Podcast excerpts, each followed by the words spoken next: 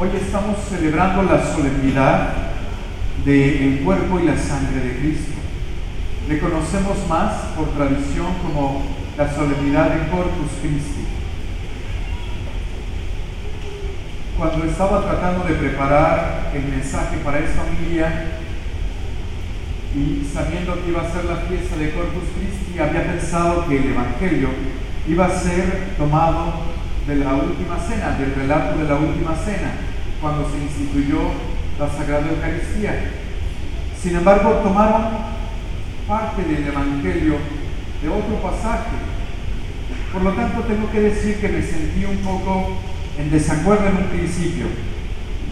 Pero después me cayó el 20 que muchas veces cuando estamos en desacuerdo con algo, Dios nos sigue hablando al corazón y nos habla más fuertemente y tiene algo que enseñarnos. La mayoría de las veces que aquello de lo que estamos en desacuerdo es algo en lo que estamos fallando nosotros mismos. Y así fue lo que me pasó cuando estaba preparando esta homilía. De tal manera que el Evangelio que acabamos de escuchar no habla solamente de la Eucaristía, que en la oración que Jesús hace cuando nos narra el Evangelio, que tomó el pan y los dos pescados en sus manos, dio una oración de gracias, los partió y los dio a la gente, esa es una oración eucarística.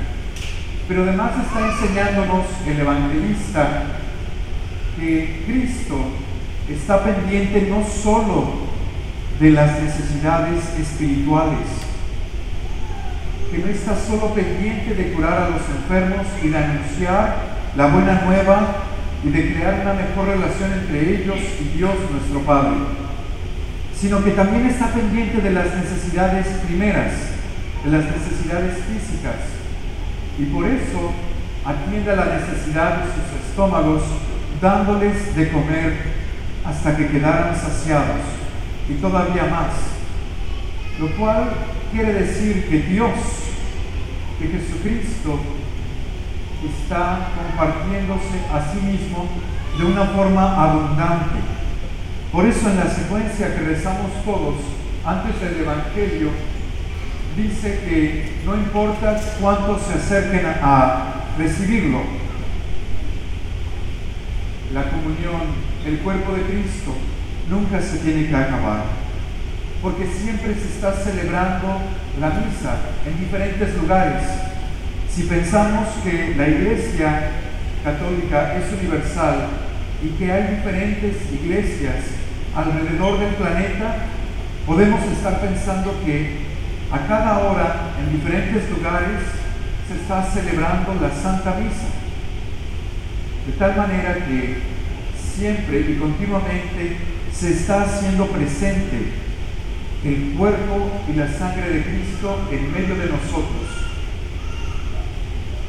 Lo más importante que pude aprender cuando preparaba este mensaje es que para la misa lo más importante no es la homilía, lo más importante, perdón, tenemos un buen coro, pero no es el coro. Lo más importante es lo que celebramos en el altar. Esa es la fuente y el culmen de nuestra vida cristiana. El milagro que presenciamos en cada misa es lo que tiene razón de ser para nosotros como cristianos. Lo que celebramos en la Eucaristía, en la transformación de pan y vino, en el cuerpo y la sangre de Cristo, es lo que le da razón y es la fuente de nuestra vida cristiana, de toda nuestra vida sacramental. Por eso es que queremos, cada vez que celebramos uno de los sacramentos, casi siempre va acompañado del sacramento de la Eucaristía. Cuando celebramos un matrimonio, cuando celebramos de una manera más especial la unción de los enfermos, algunas veces cuando celebramos los bautismos. Cada sacramento tiene como fuente la Eucaristía y nuestra propia vida está llamada a tener como fuente y como razón de ser la Sagrada Eucaristía. Esto me hizo llevar a pensar cómo nos aproximamos a la Eucaristía, cómo estamos viviendo la Santa Misa. Tengo que confesar que yo mismo tuve también la tentación en algún tiempo de estar dentro de la misa pensando mientras que el Padre daba la humilía, por Dios que este Padre se apure y que no me dé una humilía tan larga y tan aburrida, porque tengo otras cosas que hacer después de la misa. Yo sé que ustedes no tienen esa tentación, no porque tengan un buen predicador, pero porque son muy santos y en su mente y en su corazón nunca les ha pasado la tentación de decir, ojalá que este padrecito se calle pronto para continuar con lo que sigue y el silencio me deja muy tranquilo. Algunas veces he visto con tristeza que estamos tratando de vivir la misa muy a la carrera y que tan pronto como recibimos la comunión, algunos de nuestros hermanos y hermanas en diferentes parroquias pronto se van, como que si la misa hubiera ya terminado al recibir la comunión. Y sabemos que esto no es así. La misa no termina hasta con la bendición y la procesión de salida. Pero también me hizo recordar cómo nuestros papás y nuestros abuelos nos enseñaron a tenerle devoción y atención a la Sagrada Eucaristía. Por eso dentro de la misa, que puede ser corta o muy larga, hay un momento especial ese momento especial en el que permanecemos de rodillas, porque estamos reconociendo el gran milagro del que estamos siendo testigos, la transformación del pan y el vino en la sangre y el cuerpo de nuestro Señor. Es el mismo Espíritu Santo que está derramándose entre nosotros para transformar esas dos sustancias en algo que es divino, que es el mismo Cristo entre nosotros.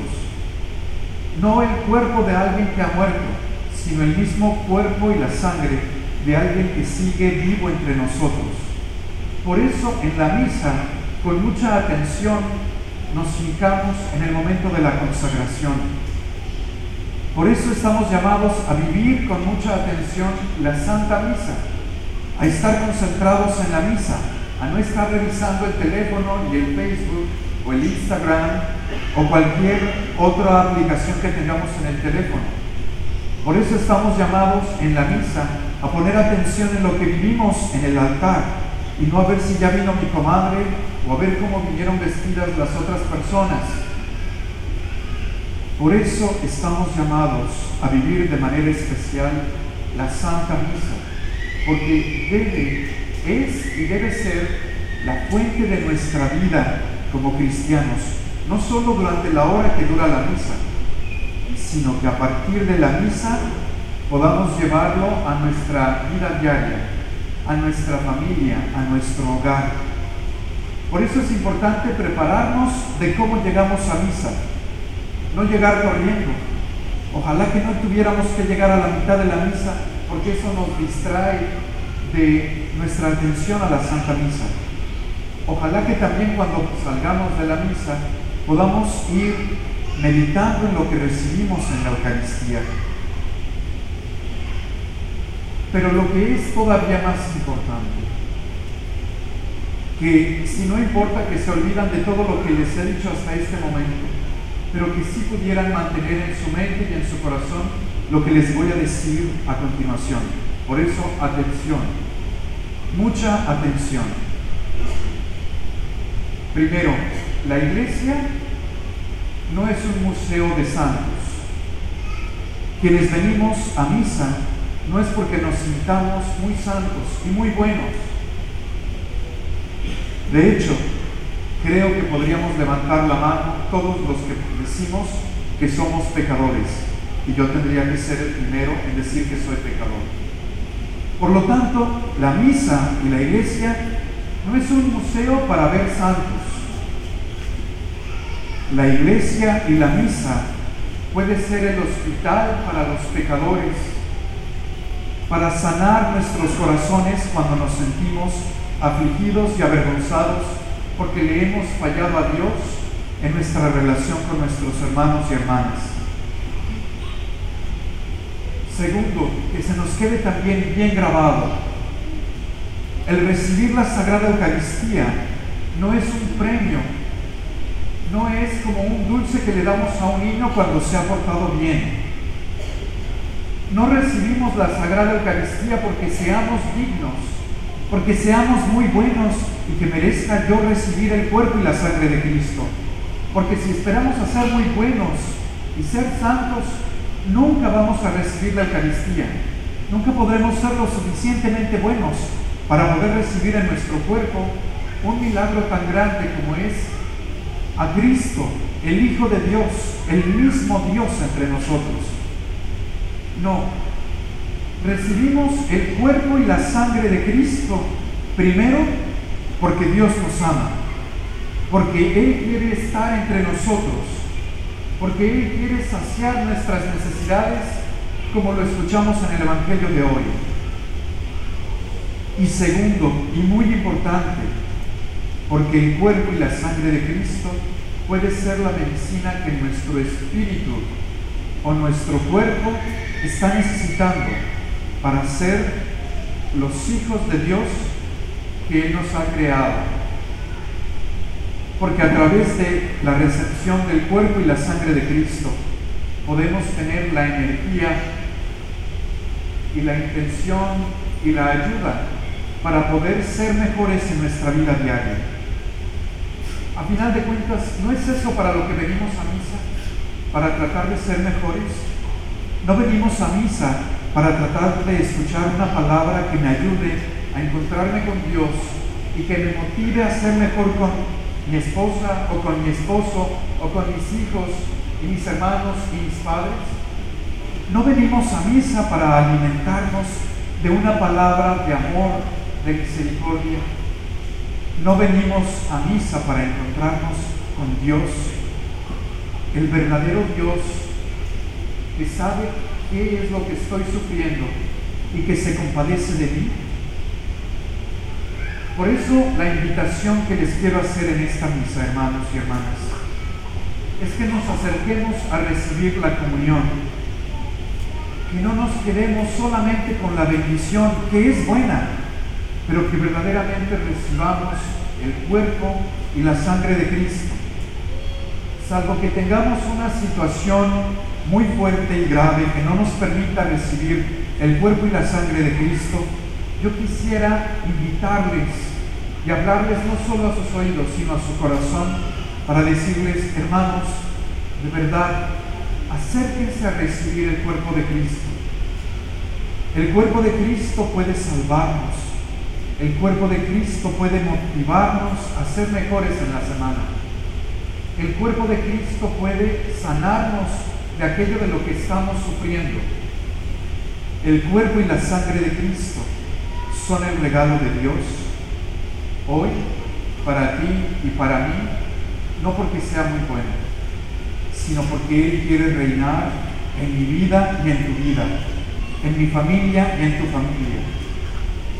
Por eso quiera Dios que por la intercesión de Santa María de Guadalupe podamos nosotros recibir a su Hijo,